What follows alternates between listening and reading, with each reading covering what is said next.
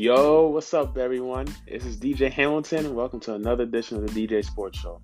We got a lot to get into in this episode, from Giannis and the Bucks getting eliminated by the Miami Heat, what's going on in NFL with NFL season about to start.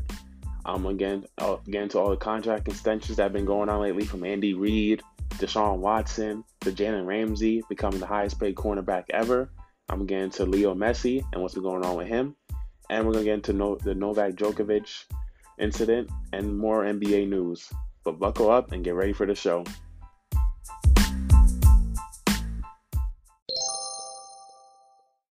So there's been breaking news this morning that that popped out this morning. The Brooklyn Nets have hired legendary all-time great point guard Steve Nash, two formerly two-time MVP and perennial All-Star, to a four-year deal for the sign as the head coach for the Brooklyn Nets. And this is very controversial. I think it's a good hire, but it's also very controversial.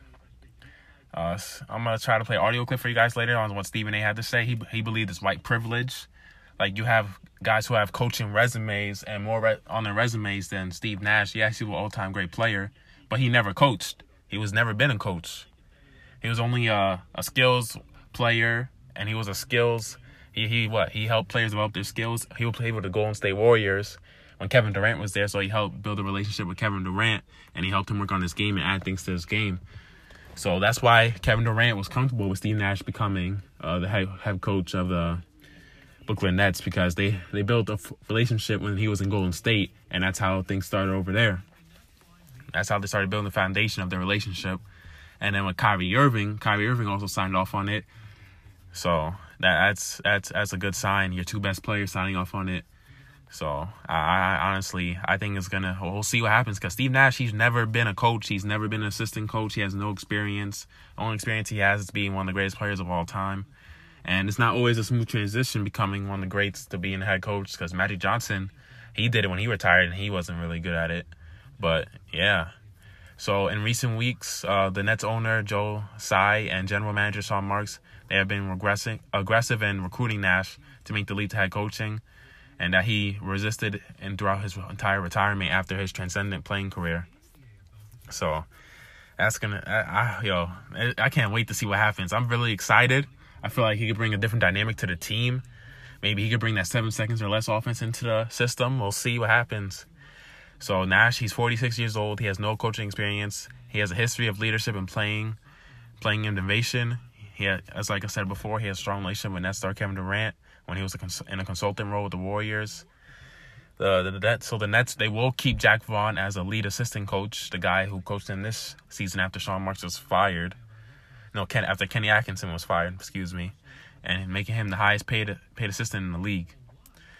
Vaughn made a strong impression on Tsai and Marks after taking over for Kenny Atkinson in February, including the, during the league's restart in Orlando, Florida. He likely would have been the choice if Nash had been unconvinced of taking the job. Uh, in a quote, this is a quote by uh, Marks. He said, uh, "We are thrilled to retain Jack as a leading member of our coaching staff. Jack has been an integral part of our program and a key contributor to the growth and development of our entire organization. His role in developing our players both on and off the court and his influence driving our culture have been invaluable. Our players will benefit from the continuity of Jack's presence, and we are extremely fortunate to keep him in our Nets family." And Steve Nash, he as a, he was a consultant with the Warriors, he helped them win the championship. He built the since he was there since 2015, so he was there during the championship runs when they won back to back in 2018 and 2019, and when Kevin Durant won his two Finals MVPs. And he's gonna, I feel like he's gonna help Kyrie grow his game, become more of a passer, help create for his teammates, to learn to trust your teammates more. He has one of the greatest basketball minds the league has ever seen. He wants to make the game simple and to make the game easier for you. So Kevin Durant told um told the San Jose Jose Mercury News in 2018 he tries to simplify the game and keep me conscious of those things as well. It's simplifying and keeping it as easy as for yourself. I've learned so much. So many people taught me how to play. He's continuing to teach me different things I can put in my game. I'm very grateful for him and happy for him. And even Sean Marks, the GM of the Nets, was a teammate of Nash with the Suns, and they kept a good relationship throughout the years. So that's a good thing to build off from. This is what um, Stephen A. Smith had to say about the hiring of Steve Nash as the Brooklyn Nets head coach. The Nets have hired a new head coach, and it's Hall of Fame point guard Steve Nash. Adrian Wojnarowski reporting this news. It's a four-year deal for Nash. Interim coach Jacque Vaughn will stay on as an assistant. Here's part of GM Sean Marks' statement, quote, in Steve, we see a leader, communicator, and mentor who will garner the respect of our players. Stephen A., talk to me. Max Kellerman, Molly, this is uh, one of the toughest, toughest uh, positions that I've ever had to take and in my career on First Take. And here is why. I want to first state that Steve Nash has no coaching experience. But if you talk about um, an outlier, uh, an individual that is just special on so many levels, it is Steve Nash. Not just as a player, but his mentorship to some degree with Steph Curry. Uh, the brothers that he has looked out for and supported when Quentin Richardson was his or was his teammate and he took money off his plate to make sure Quentin Richardson got paid. When he had his man Stephen Jackson, his former teammate, uh, his teammate at the time, living with him and took him in and looked out for him. Uh, the respect that he has around the league, his smarts, his intelligence, his basketball IQ, Steve Nash is a sensational dude. Um, and if anybody deserves this opportunity, absent the experience that obviously he has as a coach, it is him. It happened for Steve Kerr, who had never coached on any level before, but he took over Golden State and look at the job that he's done. Steve Nash is widely respected and loved by a whole bunch of people in the NBA, black, white, and beyond. Congratulations to him. He deserves it. I get it. But this ain't about him, what I'm about to say. Ladies and gentlemen, there's no way around this. This is white privilege. This does not happen for a black man. No experience whatsoever on any level as a coach, and you get the Brooklyn Nets job. I know that Kyrie and KD have both signed off on this. I know they both support this move. But I'm thinking about a champion that is Ty Lue, passed up. I'm thinking about a guy who built the foundation for the Golden State Warriors in Mark Jackson, passed up. I'm thinking about the years that Sam Cassell has served as an assistant, first in the nation's capital in D.C., and now with the Los Angeles Clippers, passed up. And it's for a guy, my God, one of the best guys you could possibly meet in your life and may do a fantastic job, but a guy that has no experience whatsoever. In these times where we're making all of this noise about social justice, I got news for y'all, Molly and Max. I have said this to people on numerous occasions right here on this show. Yes, that was the tipping point. George Floyd's killing, his murder, you know, violence against black men who are unarmed. All of that stuff is true. But the frustration, the protest, and all of these things that you've seen in the streets throughout America, emanating from the black community and disenfranchised communities is that proverbial glass ceiling and the fact that it breeds a level of frustration that we can't even put in the words sometimes. You just want to scream, want to scream to the high heavens. How the hell does this always happen for somebody else other than us? Why is it that we have to be twice as good to get half as much? Why is it that no matter what we do and how hard we work and how we go through the process and the terrain of everything, somehow, some way, there's another excuse to ignore that criteria, to ignore those credentials, and instead bypass it and make an exception to the rule for someone other than us. So I'm depressed right now because I have to bring that up because Steve Nash doesn't deserve it. I think Steve Nash is going to do a hell of a job in Brooklyn. I think that he's going to resonate with Kyrie and, and, and KD. And not only that, his record in terms of looking out for one brother after another. I love this brother, Steve Nash. He is a beautiful person, and I'm so happy for him just on its face. But when I take into account all that it entails, and I think about the black men that were passed up in Brooklyn, in Brooklyn, New York, New York City. We got Thibodeau at Madison Square Garden, who's obviously highly respected and deserves it. And now we got Steve Nash, who has no coaching resume, but a lot of people believe in him, and they should. Yet again, we find ourselves looking at a situation as black people. You know what? Everything as egregious as it is to kill an unarmed black man, to shoot him, and things of that nature. There are a multitude of ways where black folks, particularly black men, have been sliced and diced up and thrown out to pasture. And if I'm Sam Cassell, if I'm Ty Lue, if I'm Mark Jackson and these boys, that's how I'm feeling right now when I heard the news that two superstars in Kevin Durant and Kyrie Irving signed off on this man being the new head coach in Brooklyn. I'm sure he's going to do a good job. I know Kyrie and KD ain't going to lose. I'm just saying, damn, as time changes, things remain the same. I beg to differ with Stephen A. Smith, and I disagree with him because I believe if he had a position, it should have nothing to do with race, and I don't think that was what the intention the Nets were doing. They were trying to hire the best candidate possible for their job, and I think Steve Nash, even though he doesn't have coaching experience, I feel like he could be a great coach for the team. He's an unselfish person, unselfish. He was an unselfish player, and he connects well with the two best players, which is key. Because if you can connect with the two best players, everybody else on the team will listen to you. And they have, I believe they'll have the utmost respect for him because he was one of the greats of the game, and I feel like he has a lot to offer. Especially they're gonna, he's, I feel like he's gonna make them pay attention to the fundamentals and key points of the game because that's what he was, a fundamentally sound player. And he didn't have freak athleticism or anything like that. He just had smarts and knowledge for the game. So I believe he's he's really qualified for the job, and we'll see how he does, man. Like there are other good coaching candidates out there, such as Tyronn Lue and Jacque Vaughn, but we'll see. We'll see what happens during the 2020-21 season. But sticking with the NBA, let's get into some of the games that have been happening recently. So the Houston Rockets, they finished out the series against the Oklahoma City Thunder and a nail biter, man.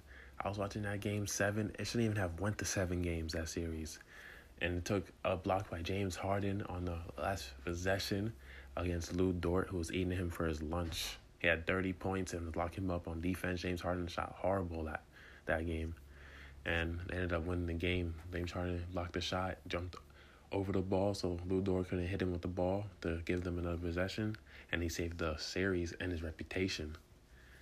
So that was a good sign. That game was crazy, man. OKC had no business pushing Houston to seven games. Westbrook was he had a terrible game six, multiple turnovers, and stuff like that. And then the Denver Nuggets and Utah Jazz, that game seven was insane. Mike Conley almost hit the game winner against the Denver Nuggets. John Murray had a normal game compared to what he was having throughout that series. Jokic was doing good. Gobert was feasting, rebounding, scoring for them at a higher rate than he usually does. And and Denver came up on top by two points. Came down to the last possession. That game was close throughout the entire game. Those two game sevens, man, were crazy, man. So Denver came out victorious. They, lost game one last night to the Clippers. I expect the Clippers to beat them in five or six. They're just they're too experienced. They're way more mature. They have more discipline. I expect them to do way better. And then you have the Bucks and Heat series, where the Heat are up 2-0 surprisingly on the Milwaukee Bucks, and they had that bogus those bogus foul calls. Middleton, uh, Dragic calling the foul on Dragic with Middleton, and then you had the Giannis one on Jimmy Butler, and then at Miami ended up winning the game. Basically, two free throws from Jimmy Butler. So this series, a lot of these series have been dramatic and chaotic and really action packed for us fans, and I think it's only going to continue to get better. And now the Western Conference semifinals are starting, so the drama and the chaotic plays and of every game is going to continue to grow and grow with each with each series and each game. And with the Bucks, the number one seed in the East, being down 0-2 to the Miami Heat, you have player, you have the media questioning whether Giannis could be that number one option on the team. People are saying he's more of a Pippen, like Richard Jefferson said. He's probably more of a Pippen than he is a Jordan. This is what the ESPN Get Up crew had to say on whether Giannis can be the number one option of a team, or if he's if he is more of a Pippen-like player than he is a Jordan-type player. It is still trending. Richard Jefferson, after this game, and this is an entirely different conversation from the foul calls, tweeted, Giannis might be a Pippen. There I said it. He needs his Jordan. So, Richard, go ahead. The floor is yours. Explain exactly what you mean when you say that. Now, for all the people that think that I'm disrespecting whether it's Pippen or Giannis, look, Giannis is a monster. Giannis is far better than I ever was. So let me get all of this out. What I am saying is that, okay, maybe it people are like no no no no he's jordan and he needs his he needs a pippen look jordan was the one taking the shots making the free throws at the last minute of the game. All of the highlights the decision making that's what he needs right? That's the issue right now. He's not a great free throw shooter yet. And before everyone starts going crazy it's like lebron james was called that also. Look the biggest shot i've ever been a part of lebron james a four-time mvp was on the court. And you know who had the ball? Kyrie Irving, because that's what Kyrie Irving does. He is a late game assassin. And LeBron James can make those shots. I'm not saying that, that Giannis needs to be out of the game, but ultimately, he's not in a position yet where you can give him the ball and he can go make the free throws or make the shot or make the pass. Look at Jimmy Butler. Jimmy Butler is a late game assassin. Look at what happened when he left multiple teams. Look at where Miami is right now. Giannis is a great, outstanding player, but he is not there yet. He needs someone that can be a late game assassin in order for them to win a championship. I'm not saying that the, this series is over. I'm not saying that they can't win it this year, but ultimately, for Giannis to really get to that level, he needs a pairing that matches areas where he struggles. And the areas that he struggles currently are free throws and jump shooting, which all of us know you need to win a championship. Even with Shaq, I played against Shaq and Kobe in the finals. Shaq was the 44 minute man. Kobe was the last four minutes of that 48 minute game. That's what he needs. It doesn't mean that he's not an MVP, doesn't mean that he's not going to have multiple MVPs. But right now, that's the area he's lacking. That's the area he needs the most help. I am 100% buying it. I'm also enjoying the smile on D Wood's face. He loves being a part of this conversation. what did you think of Richard's tweet, Damien Woody? I think he's right on point. I think when you look at Giannis's game, what you see is is that these teams are just packing the paint because they, they no one is afraid of Giannis scoring from the outside, and he's a liability at, at the free throw line. So late in the game, yeah, I mean he you, he's predictable in what he's going to do. He's going to try to drive down, um, plow his way down, and get get to the bucket or kick it out to one of the one of the guys that's posted around the three point line. So he needs to de- continue to develop his game. Um, he's still young, so you know, I still think he he has room to ascend, but I do think he needs another superstar in Milwaukee. What do you think, Coach Fez? I agree with these guys, but I do think we're looking at it at, in the wrong lens. You know, different position. I think we got to look at Giannis more as what he is. He's a power forward. Um, you know, he needs a point guard uh, with him. If you look at the great power forwards that's played in the finals in recent history, the Karl Malones, the Tim Duncans, they all had a Hall of Fame point guard with them. And so I do agree with Richard to some extent, but I don't think that means that that player is going to be better than Giannis for their team night in, night out. Giannis may still be the Jordan. I just think the fit needs to be something different, which is a playmaking shooter that can get Giannis easy baskets and that can also do what Richard said and take big shots late in games and things like that. See, I well, think that, and, and, and, go ahead, Richard. And, and really, really, really quick, really quickly, Greeny. When I say Pippen, it's a term. It's not a literal term. Like Scottie right. Pippen is a legend. He was my hero. If I was 16 years old right now, Giannis would be my hero. So it's a it's a term. It's not like there's always the the Batman and the Robin, the Jordan and the Pippen. It is a term. That means he just needs that late game assassin until he's ready to become the late game assassin. See, exactly. People will look at the word Pippen and they will assume what you mean is he needs to be the second best player on a championship team. No, and to use the no, example, no, no, I know there, there's I, not a second best player. Clearly, but but I know that's what people that's how people are interpreting it who are who are losing their minds over it. And you just pointed out the 2016 championship, Kyrie Irving is the one who makes the shot, but but LeBron James is the Batman on that team. He's the best player on that team, but you need someone else who can have the ball in his hands at the end of the game and create his own shot. I feel like that's yeah. what you're saying. Yeah. And, Hey, yes, Greeny, that, can I that jump 100%. in here too? And, Go ahead, Coach Fitz. Go ahead. RJ, RJ, just something to think about this too. I think we should be talking more about Eric Bledsoe and Khris Middleton, and can they rise their game up to the level of a Pippen to help Giannis become the player that he can be? Because right now, I think that's the thing that we got to be looking at in the, in the moment to try to get them to win this series. One or both of those guys are going to have to really explode and play on a higher level. That seems like a good place to go. Richard, do you Yeah. believe that they can come back and win this series? And if they're going to, who has to be that guy?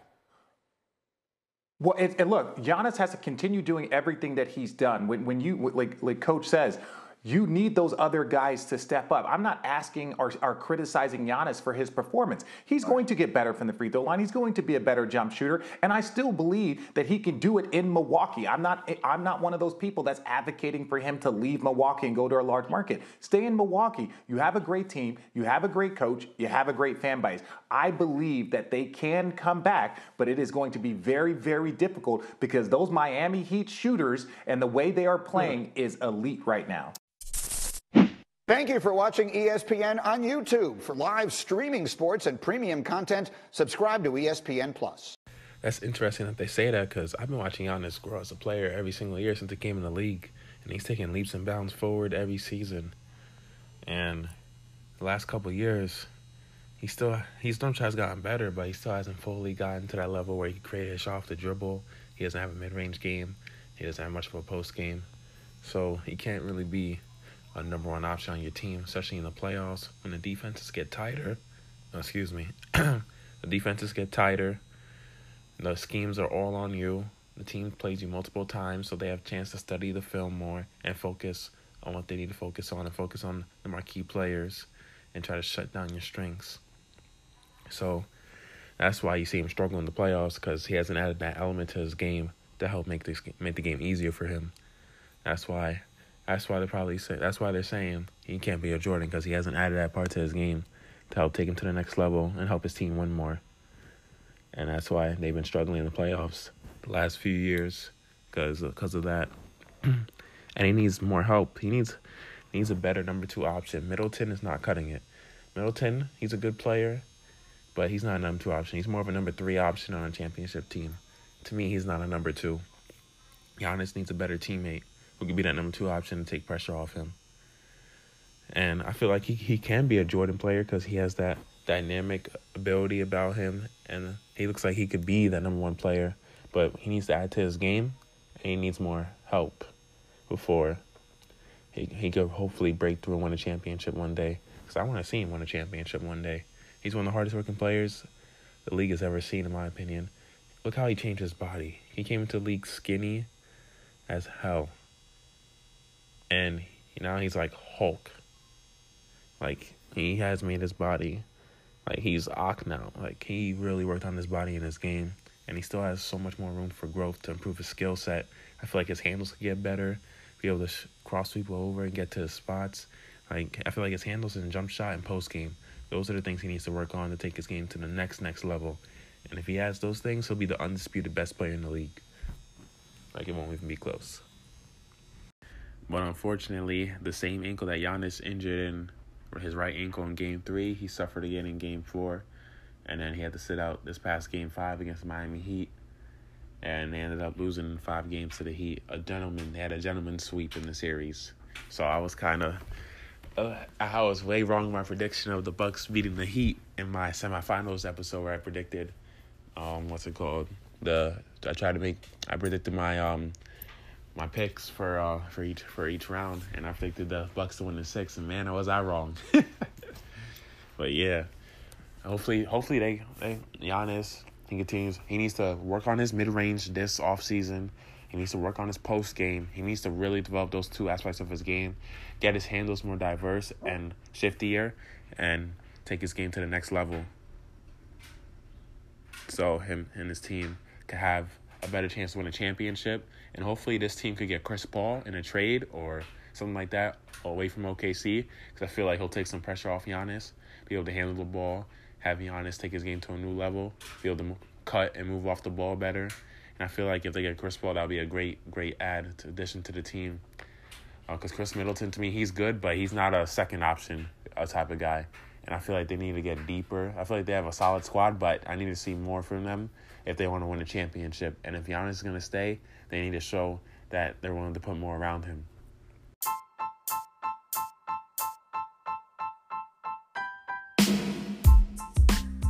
But next up, I want to get into the releasing of some of these run, running backs in the NFL from Adrian Peterson of the Washington football team Leonard Fournette getting released and then getting signed, again released by the Jaguars and then getting signed to by the Buccaneers and then getting getting more on all these contract extensions going on in NFL and so on and so forth. But before that, we'll take a quick break.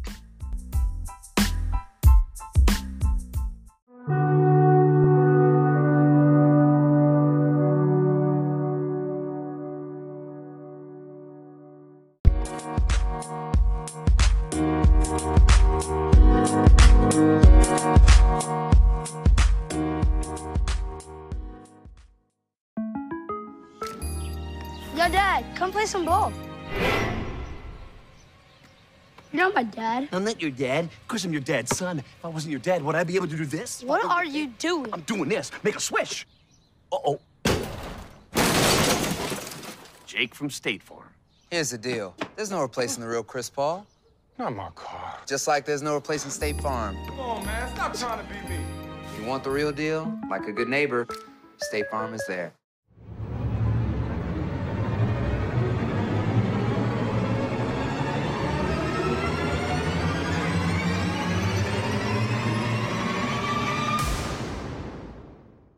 Devin, did you know Geico is now offering an extra 15% credit on car and motorcycle policies? Okay. That's 15% on top of what Geico could already save you. So what are you waiting for? DJ Khaled to be your motivational coach? Yo, Devin, remember to brush in a circle motion.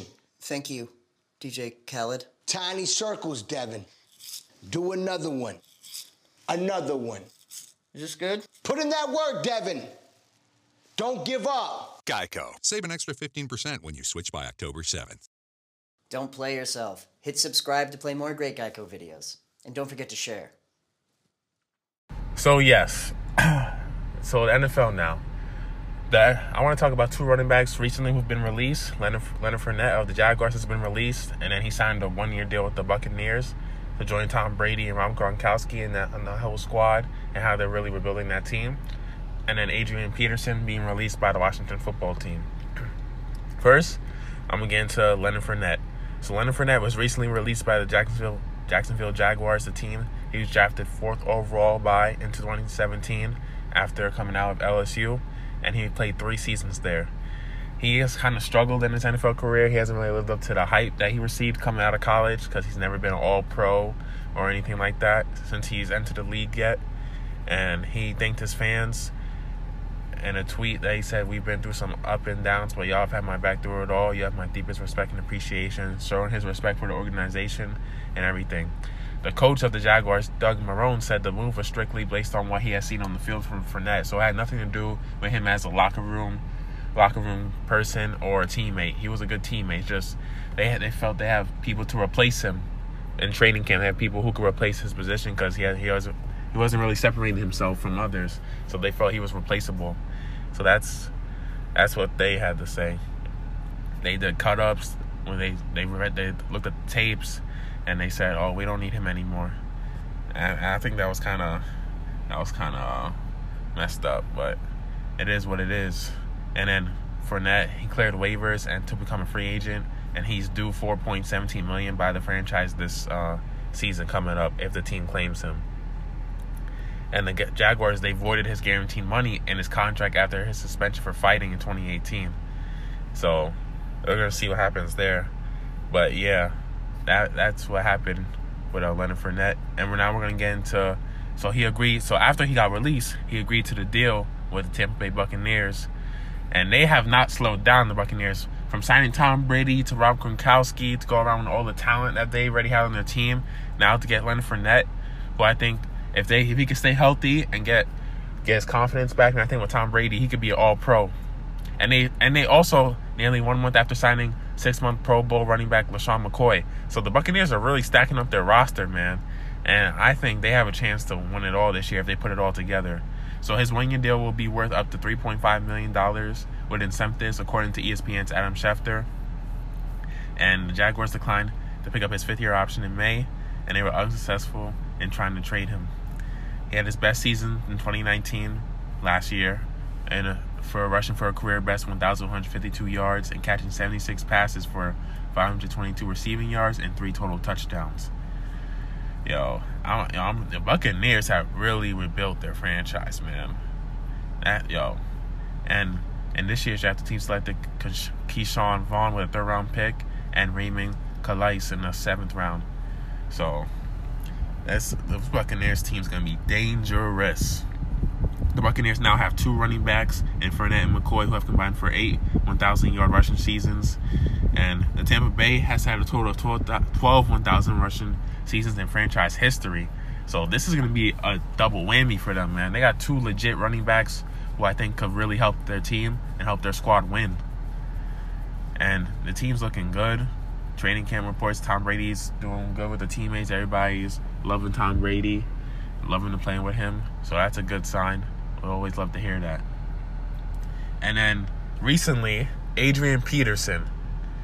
Adrian Peterson, who was released by the Washington football team, uh, one the he's one of the greatest running backs of his generation, and one of the greatest running backs of all time. Period. Probably top ten of all time. They recently released Adrian Peterson, which could signal the end of his NFL career. He's been playing for 15 years now he, he's one of the greatest college football players of all time as well. He spent the past two years with the Washington football team, leading the team in rushing over that time with 1,940 yards and 12 touchdowns. He has rushed for 14,216 yards, trailing Barry Sanders by 1,053 yards for fourth place on the NFL's career list. Peterson ranks fourth with 111 rushing touchdowns. Peterson was surprised he got released, and this is what he said. He, it comes as a surprise I didn't feel I showed anything that would warrant being released. And Peterson, he's known around the league to be a good teammate, a good he's a great competitor, and he's always good around his teammates. That's why I was kind of shocked. And he's still productive to this day. He's taking real good care of his body. And he still wants to continue to play. He said, Oh yeah, without a doubt, I will definitely want to play. Washington, though, has a young roster and wants to grow. Washington wants to grow its roster and rebuild its team. They feel like he doesn't fit with their timeline and what they're trying to do because they're trying to rebuild this franchise from the ground up with everything that's going on from Daniel Snyder, again, a new president operations and all that, and a radio broadcaster. They're they're totally revamping their whole franchise and the the look of it. And I feel like Adrian Peterson, because he's 35 years old, so he's he doesn't fit with their timeline. They're trying to go young. They're trying to build from the ground up. They have the team has four other running backs, all 27 years old or younger, all capable of helping in both the running and passing games. That's why they felt it was appropriate for them to get rid of him because, like I said before, he doesn't fit with their timeline and they want to go young. But it was still surprising considering Peterson had worked out all summer with the starters and was praised for his power runs and leadership. But the coaches wanted they wanted versatility and and it became even more important at the running back position, which nowadays is very important running backs nowadays, you can't just run the ball. They want running backs who can catch the ball, run routes, be able to get off their defender and catch some passes to take some pressure off the wide receivers. That's why you see them. They talk about Ezekiel Elliott, Saquon Barkley, uh, Christian McCaffrey. Those are some of the top running backs in the league because they're able to do those things. They're not just running. They don't just run the ball. They're able to catch the ball and get open for wide open passes whenever the wide receivers aren't open. So they have another target threat on that team that the quarterback could throw to the team, the Washington football team, they want to use a two a lot of two running backs sets and wants the backs to be multi threats. It drafted Antonio Gibson in the third round, who play also played wide receiver at Memphis, but we use him as a running back who can align all over in the passing game. And they also signed veteran Peyton Barber, who pleased with how he can contribute as a runner and a pass catcher. And they also signed third round, third down back J.D. McKissic in free agency and Bryce Love, a fourth round pick in 2019 who's coming back from a knee surgery that he suffered in his last year at Stanford. So it's they have a lot of running backs on that squad, and so they don't really need Adrian Peterson. So I feel like Adrian Peterson, though, he'll get a, a team to sign him because he's still very productive at his elderly age. And 35, 35 for any professional sport is very old. But if you make it to 35 in the NFL, man, you you are blessed. NFL is pro- probably the most physical sport in all all of America. Like NFL and hockey, probably the most physical sports there is. If you make it to that age in the NFL, 35, you are blessed.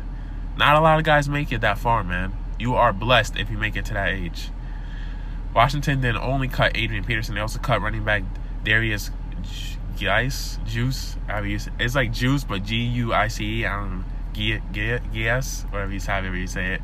He was released August 7th, but he was re- he was only released because he had domestic violence charges against him from Loudoun County, Virginia. So it was based on his behavior. That's why he got released. And he had been accused of raping two women while he was at LSU in 2016. So that's just insane. And Dwayne Haskins, he loved Adrian Peterson. He he thought he was a good role model and a great leader for him, and he set the mark for his rookie season to show him how to be professional. So I thought that was good. They showed love for him after he after they found out he was released. Said and Peterson said it in two back sets. He still could have played the same role he always had. It just have would have occurred with Gibson or McKissic having the ability to align in the backfield or elsewhere. And Peterson said he felt he could still be the primary back when in a one back set. But he said he sensed the change and he said he knows his role was going to be reduced. And they, even though they were learning new things, they were guys they were selected and drafted, and they had that they had in mind, and they wanted to use in certain positions. So sometimes you just get unfortunate, you know, guys. Even if you're an all-time great in in, one, in your respective sport, sometimes you you get old with the times, and you just want to move on to younger to younger prodigies, you know. But it is what it is, man. I hope Adrian Peterson finds a team, and I feel like he can find a team because he's healthy. He's he's been productive. It's not like he's been uh, on the bench not doing anything these past few years. So it's gonna be a new chapter in his career, and we'll see where it takes him, man. So I, I hope he finds a team because he's a great he's a great man. He's a great player. Everybody, his teammates love him. He has a great reputation, and he's still very dangerous in the in the running game. And he and he could get to the red zone, man. He could help your team win, and I believe he, the team, this right team, just needs to get him, man. He's a first ballot Hall of Famer, and he needs to be treated that way. So, this is what Ron Rivera said after they released uh, Peterson on Friday ahead of the final cuts. Adrian deserves his day. This is the first ballot Hall of Famer to be treated any other way than that. I was going to struggle with that. Isn't isn't about what he's done, but about what this group of backs has shown us, especially in the way the offense is headed. That's what this is all about. Adrian is a true pro. I was fortunate to watch the way he handles himself and the players around him. It epitomizes who he is as a player. So, in Ron Rivera, he said it was a very difficult decision just because of what the type of person he is and how he conducts himself in a cool, professional manner. So, and he said the versatility of the players helped increase what Washington could do offensively, and they felt because of that they didn't need Adrian Peterson anymore. So, I just hope he could play. I hope Adrian Peterson finds a team he can go to and be effective because I think he still has another two, two to three years left in the NFL at a high level as long as he stays healthy, and he's on his way no matter what to be a first ballot Hall of Famer.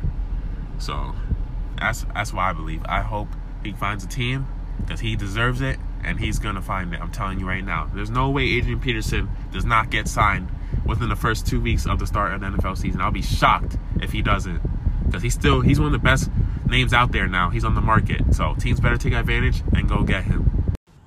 But now let's get into Deshaun Watson. Deshaun Watson, one of the best quarterbacks in the NFL, entire NFL, had just recently signed a four-year contract worth 160 million dollars with the Houston Texans, and the total value of the deal to be that was signed was 177.54 million, with nearly 111 million in guarantees. So he's the second highest paid quarterback in the entire NFL, and he behind Patrick Mahomes, obviously, who we talked about earlier in the summer when he signed that 12-year deal with the Kansas City Chiefs as the largest deal in NFL history. So Deshaun Watson will make 100. He will make 39 million dollars per year in base salary on average over the next four years, making him the highest paid player in NFL during that time frame. Man, that's crazy, man. I'm happy for him. He's one. He he's one of the most exciting talents that we have in NFL, man.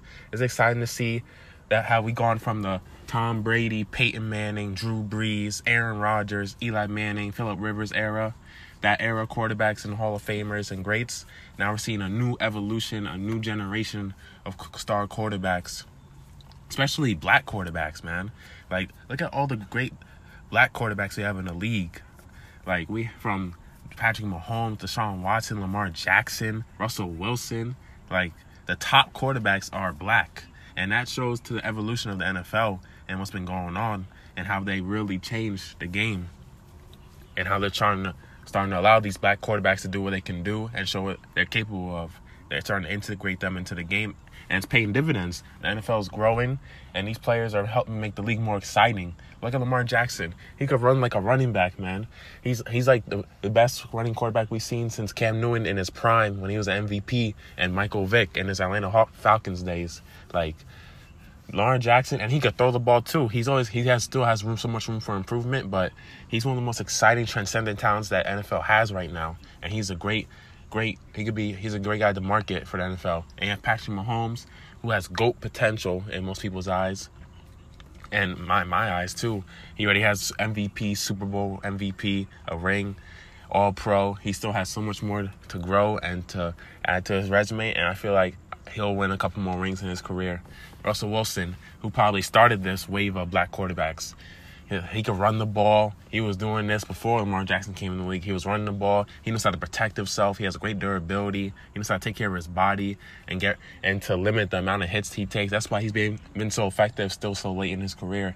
He's 30 years old, 32 I believe, but he's a young 32 because he didn't come into the league until he was what 24, 23.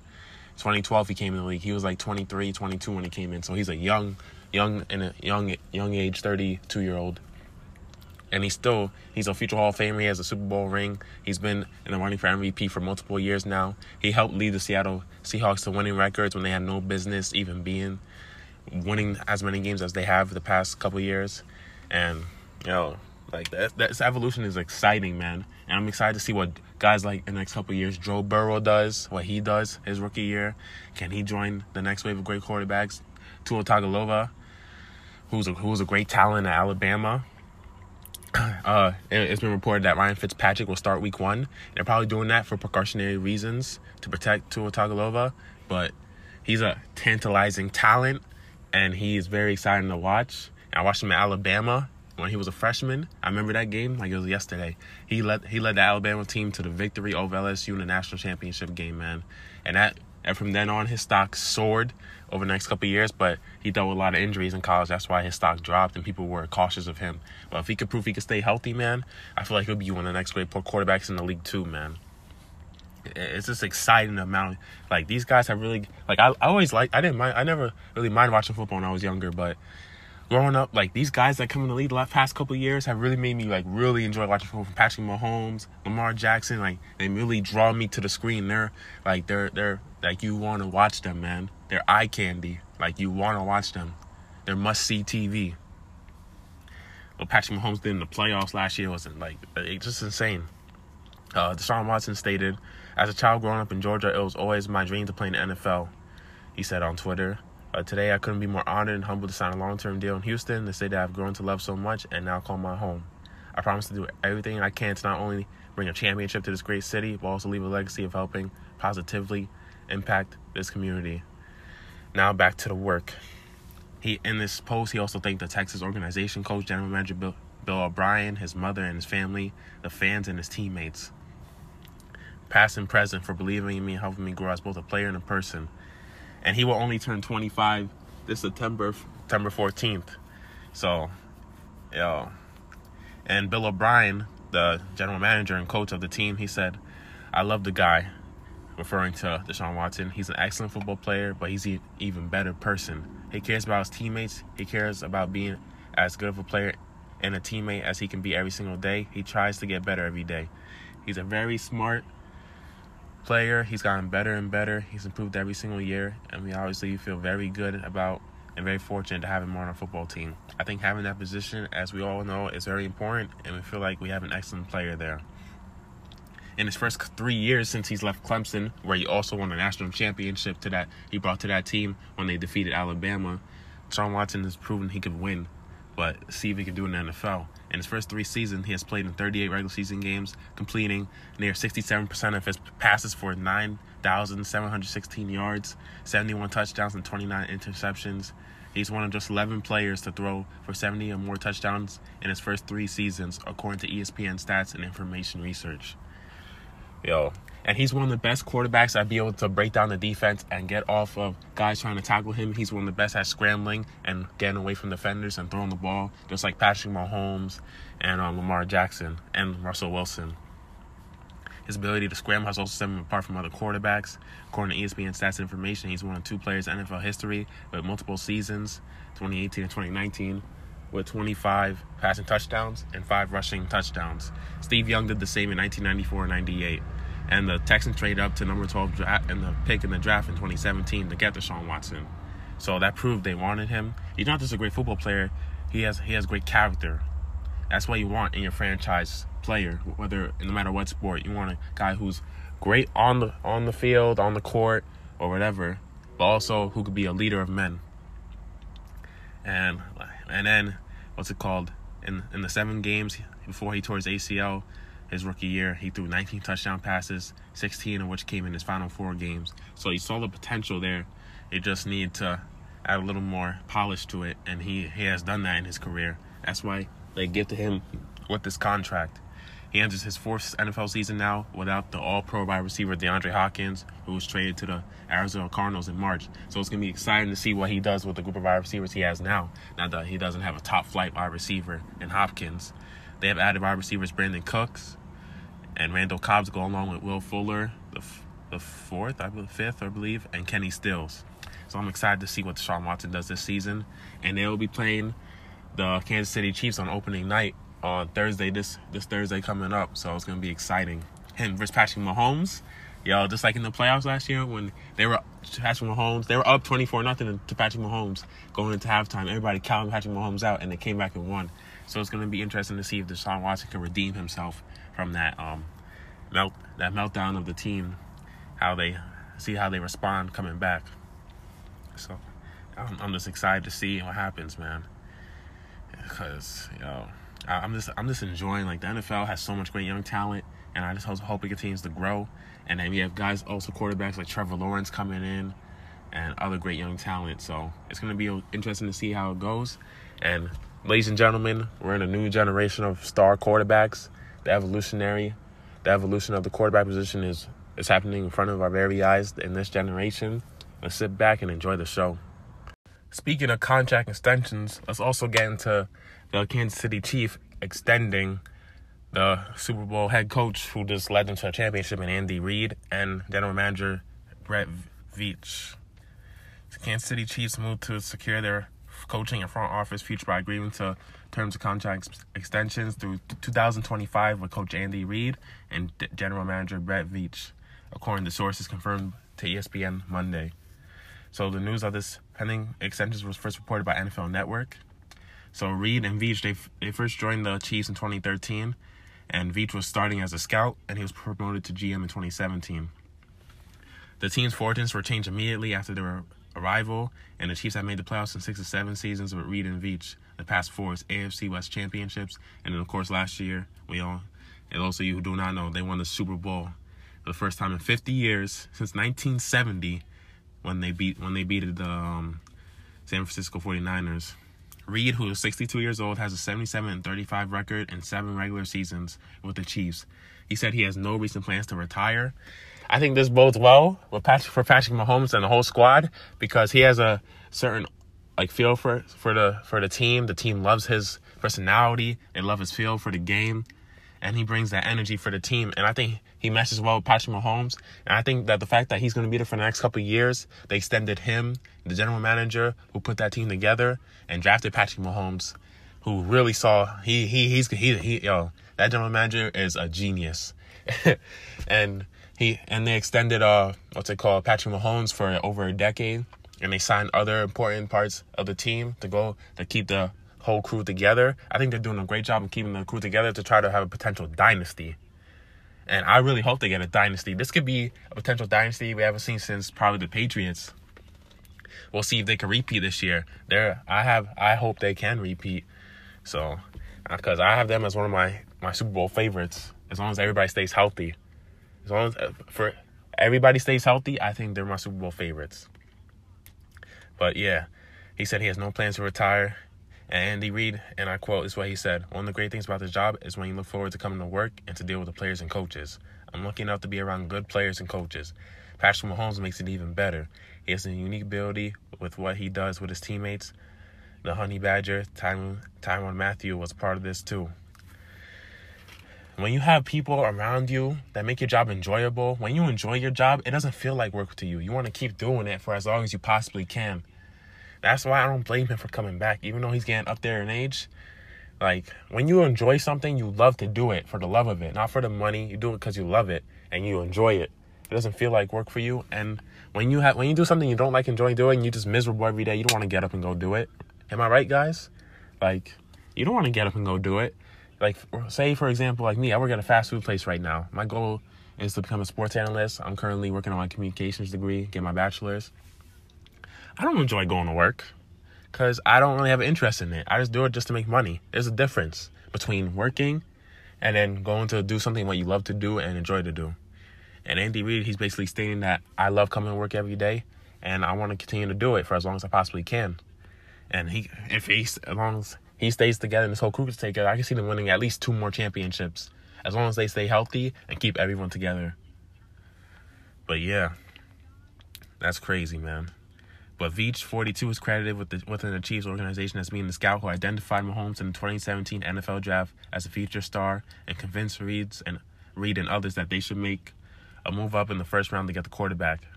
So, and look and look, look what has happened since then. A credit to Brad Veach, man. He's gonna go down in history for that, man.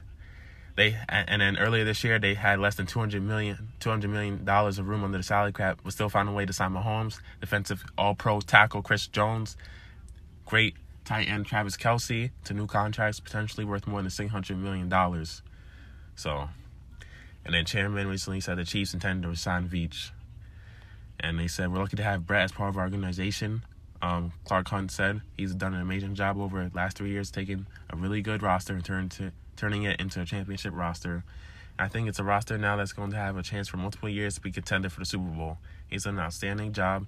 He works extremely well with Coach Reid. He also has a great uh, rapport report with our players. I'm just gonna say reputation. So he's somebody that you want there want here for the long time, long term. Now that they have everybody set in stone and signed for the foreseeable future, I see the Chiefs going to be a Super Bowl contender for years to come, as long as everybody stays healthy and they keep the crew together or get it better. Because I want to see my homeboy get at least three to five to six Super Bowl rings in his career, man. And I hope he can get it, man. They have the talent, they have the smarts, they have the leadership on this team to do it. And I believe they will. But we also have another contract extension to talk about. Man, there's been a lot of contract extensions lately in, lately in NFL.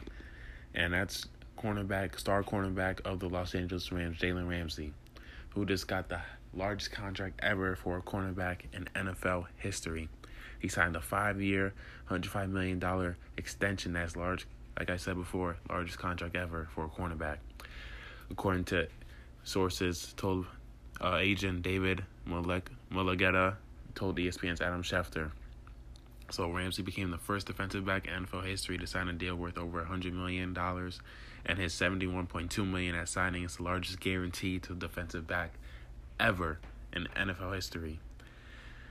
So the previous largest agreement for a cornerback was in terms of average annual value was Darrelle Revis of 18.2 million per year when he signed a six-year contract way back in 2013 when he was traded from the Jets to the Tampa Bay Buccaneers and he was released the following offseason. Jalen Ramsey, he came to NFL the fifth overall pick in 2016 by the Jacksonville Jaguars. He was highly hyped. I remember hearing all the craze about him.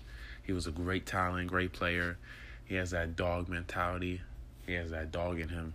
He's already been a three-time All-Pro. He's he's always in the running for Defensive Player of the Year. He's one of the best defensive players in the entire National Football League, and he's also with team his teammate, who's a two-time NFL Defensive Player of the Year, Aaron Donald, who's also transcendent talent and what's it? And he signed who signed a six-year, hundred thirty-five million dollar extension before the 2018 season. So they have those two locked up for the foreseeable future, and their defense is set for the next decade. as long as these two stay healthy, man. So Ramsey is the fourth player since 2018 whom the Rams have signed to a record-breaking extension. The others being Donald, quarterback Jared Goff, and running back Todd Gurley, who they cut in March. At the beginning of training camp, Ramsey is 25. He, he was not worried about an extension as he prepared to enter the final season of his rookie deal, which was valued at 13.7 million. He stated, "I'm trying to do my job as a football player. I'm trying to be a leader on the team. If it comes, it comes. It's going to be a surprise to me, like it's going to be a surprise to you all." And it sure did. Man, it sure did. He dot according to his coach Sean McVay, uh, Ramsey dominated training camp, his first with the team. I thought I had an appreciation for the way that he played and just watching him from afar, but now really getting a glimpse and with the amount of competitive work we're getting in these training camp settings, settings, he's even better than I thought. First year defensive coordinator Brandon Staley is expected to use the lockdown cornerback in a variety of ways this season, according to ESPN. Um, Ramsey, they they're just yo, he, he's a tremendous talent. They acquired him last year in that trade where they sent their 2020 and 2021 first round picks and a 2021 fourth round pick to the Jacksonville Jaguars, who selected Ramsey with the fifth pick in the 2016 draft. The same year, the Rams selected Jared Goff, number one overall. So that's really they have a lot of great young talent on this team. It's gonna be interesting to see if they could get over the hump in the playoffs, because they haven't gotten over that hump. They got to the Super Bowl in 2019, but they took a step back last year and his arrival in Los Angeles marked a fresh start after a bumpy tenure that he had in Jacksonville. And he played the following what's it called? Ramsey. He also he played the following Thursday against Tennessee Titans, but did not practice the following Monday because of an illness. After that week two loss at Houston. But yeah, in 60 career games, Ramsey has 10 has intercepted 10 passes, returning one for a touchdown, and has 49 pass deflections and three forced fumbles. So, and he's only 25 years old. There's still so much room for growth for him to get better. And he, he this is a new wave, like of young talent NFL, man. And this is a new standard he set for cornerbacks, the highest paid cornerback ever. He just he just set the bar even higher, and that shows to go like the money, how the money is growing in NFL, and the salary cap. So kudos to Jalen Ramsey, man. And let's see what he does this season, what the Los Angeles Rams does this season with him, Aaron Donald, and Jared Goff.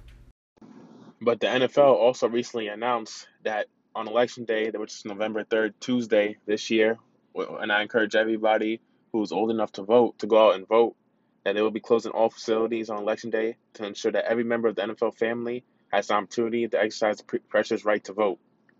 The NFL and NFLPA announced Thursday in a joint statement.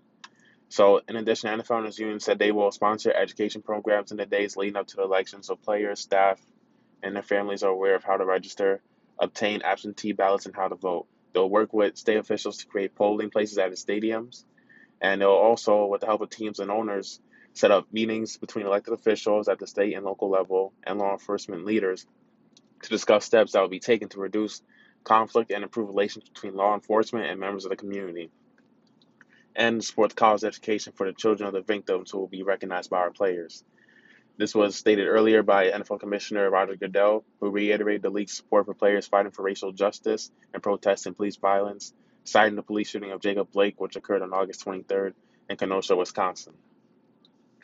And this season, also, NFL end zones will be inscribed with two slogans It takes all of us on one end line and end racism on the other. I think the NFL is doing a really good job in following the NBA to me has been the leader of all of this, but the NFL I think is really starting to take the next steps and really becoming a big part of change and bringing light to it, bringing a bigger audience because the NFL brings in millions of viewers, brings in so much money, and I feel like it could really have an impact. And as part of its social justice awareness initiatives, it will also allow similar visuals on helmets and caps. And the players will also be able to display the names of victims of racial injustice on their helmets. And they'll also play the Lift Every Voice and Sing song as part of the national, which is traditionally known as the Black National Anthem, which will be performed live or played before every Week 1 NFL game. And the league also announced earlier this summer that they're committing $250 million over 10 years, which is 25 million a year, to social justice initiatives. So the NFL has really done a great job in bringing light to the situation and bringing helping the players have a voice and express their opinions And I think that's what they need to do as a league to help make change and to help grow the league in general. So big props to them.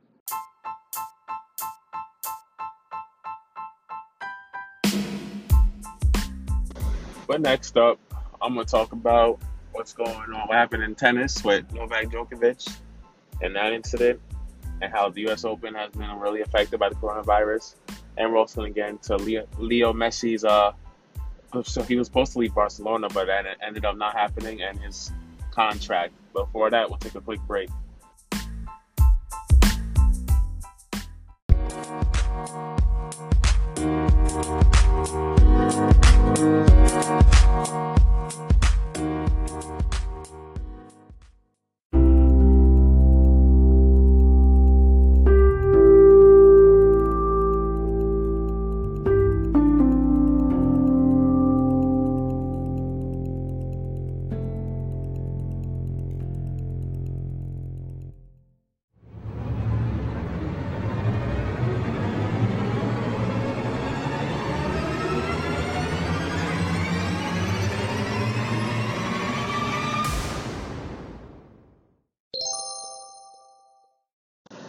So Leo Messi, a superstar soccer player who's played in the Premier League and uh, um, what's it called, MLS.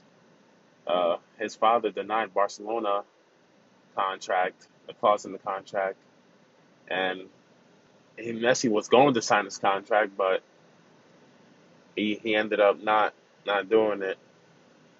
Um, so uh, they were weighing up offering Leo Messi long long-term contract to see him move to MLS partner club New York City FC after three years in the Premier League, and then they they also would offer Messi the chance to become an ambassador for the City Football Group.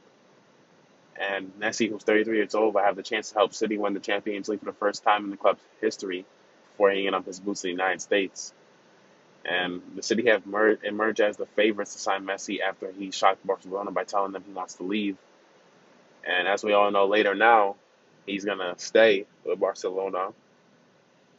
And Messi has been a superstar in the in the soccer world since he was a teenager. He's been a prodigy for years now, for over a decade. And even I don't watch soccer like that, and I know the name Messi. That's how legendary that man is. Messi has since taken the first step toward leaving Camp Nou and the city are closely monitoring developments. And then and then also Therefore, it will be important to know if Messi can leave Barcelona for free or if City will have to negotiate a fee with the La Liga side.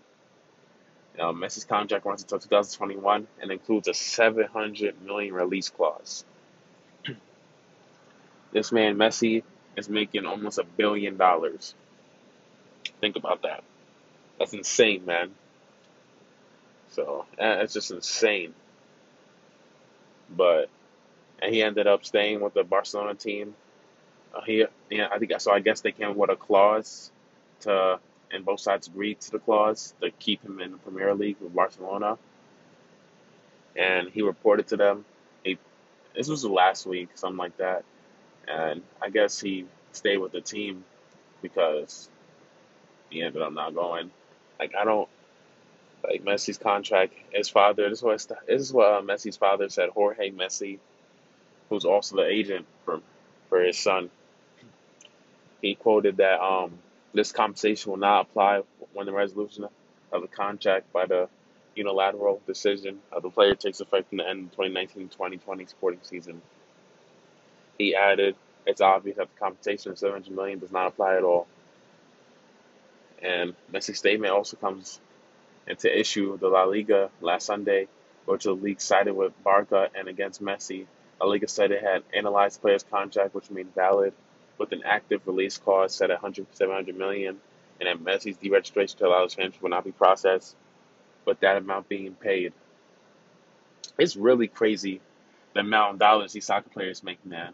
They make so much more money than NBA players and NFL and hockey. They make so much more. I feel like I don't even think they have a salary cap. I, I don't know. I don't really pay attention to soccer like crazy, crazy. But yo, that's seven hundred million dollars Man, that that yo, he's making almost a billion dollars. And it's been reported that Messi has been refusing to attend training sessions with new coach Ronald Koeman, uh, this is happening this week. And it's Marco Sosa told ESPN that his meeting was positive and constructive, and the club, they were not ruling Messi out for staying for another season. And the club believed that Messi had no doubts on achieving about their sporting project, but he's motivated for new challenges on and off the field. And he wants to help this team win and try to win at the highest level. And if he does move, and I'm moving on from Barcelona, the favorites to get his services are Manchester City, which is a very popular soccer team. And the club has been looking to the finances involved since Messi spoke to coach Pep Guardiola with a possible deal involving a spell at City before joining New York City FC. So we'll see what happens in that regard because Messi, anybody, anybody would be lucky to get Messi, man. Him Ronaldo to me are like the two most popular, uh, marketed soccer players in the whole entire world. And they're some of the greatest soccer football players we've ever seen. They've been prodigies from young ages. Ronaldo is like the explosive athlete. He's like the LeBron James of soccer. And Messi's like the Steph Curry of soccer. He's not overly athletic, but he's so he has a great IQ, feel for the game. He outsmart you. He just has so much more experience, and he's just smooth with it. You know what I mean? That's why I believe whoever gets him, man, will be lucky to have his services, and he can still do this at a high level for many more years. And now I'm gonna talk about the U.S. Open in tennis, man. I'm just gonna go off my head what I've been witnessing, what I've been reading lately. Yo, this U.S. Open is unlike any other. The like, there's like I've been I I really started watching the U.S. like no, not U.S. Open, the Wimbledon. I started really watching tennis summer 2018, and yo, when I was watching it the last last year too, there was so much great talent, man. I was witnessing from all over the world, and then you saw Coco Gauff come onto the scene, man, and it's just crazy like what what what the talent we've been seeing. But now with the coronavirus, the US Open, a lot of people pulled out of the tournament of the US Open. Like there's so many great talents from all over the world who are missing. And even even Rafael Nadal and Roger Federer, two major names in the men's on the men's side, have opted out of the US Open when it started like a week and a half ago and it's gonna and and Novak Djokovic, we're gonna get into him in a second, but those two opted out, and then you have the women's side. A lot of other great players opted out. Serena Williams is doing her thing, arguably the greatest female athlete of all time, and one of the greatest athletes of all time. What she's doing is absolutely amazing. To come back from pregnancy, get back in shape, and continue to play at a high level at her age, and she's been doing it for almost like 20 years now, over 20 years. It's just ridiculous. And Coco Gauff kind of reminds me of Serena Williams a little bit. And Naomi Osaka has been playing well. She's been playing well. Hopefully, she's she's the prohibitive favorite among the women's side to win the whole thing. And then what's it called? But yeah, again to Novak Djokovic. So yesterday, or I think two days ago, he got disqualified from the tournament because he asked he was frustrated about his, his he lost a set to some guy from Spain. I forgot his name, Pablo Carrera Buena, something like that. And what's it called? He lost the set and he he hit the ball in frustration. He didn't he didn't mean to hit the lady, but he ended up hitting the lady in the throat. The ball hit her in the throat. One of the workers on the U.S. Open, and then he went over her immediately to try to make sure she's okay. And and due to the rules in the rule book, he had to get disqualified, which he did. And then he he he uh put an apology up and I feel I feel so bad for him, man. He's one of my favorite um, tennis players in the world. A lot of players, a lot of people love him, man. He he's one of the best in the game for a long time. He's a pure legend. Even the late Kobe Bryant said that was his favorite player.